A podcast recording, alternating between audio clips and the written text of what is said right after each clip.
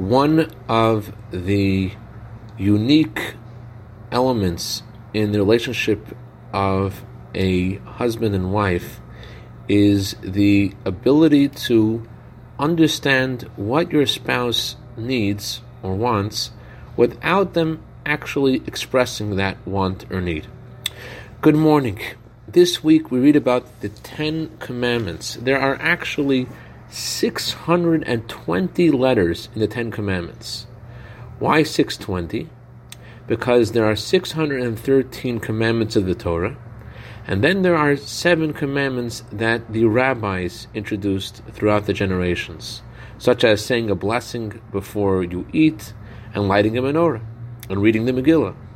But why would the Torah itself allude to in the Ten Commandments, the biblical Ten Commandments, to the laws of the rabbis.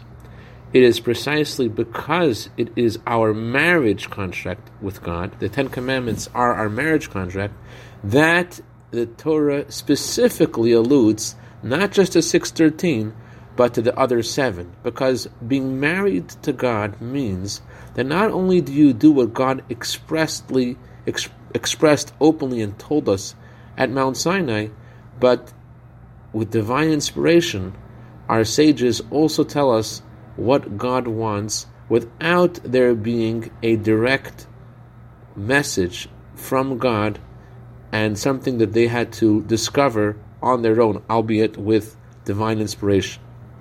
I'd like to dedicate our minute of Torah today to Rabbi and Mrs. Menachem and Basi Cohen in honor of their brand new baby girl soldier in the army of Hashem. May she grow to Torah, Chupa, Masim Tovim. Have a wonderful day.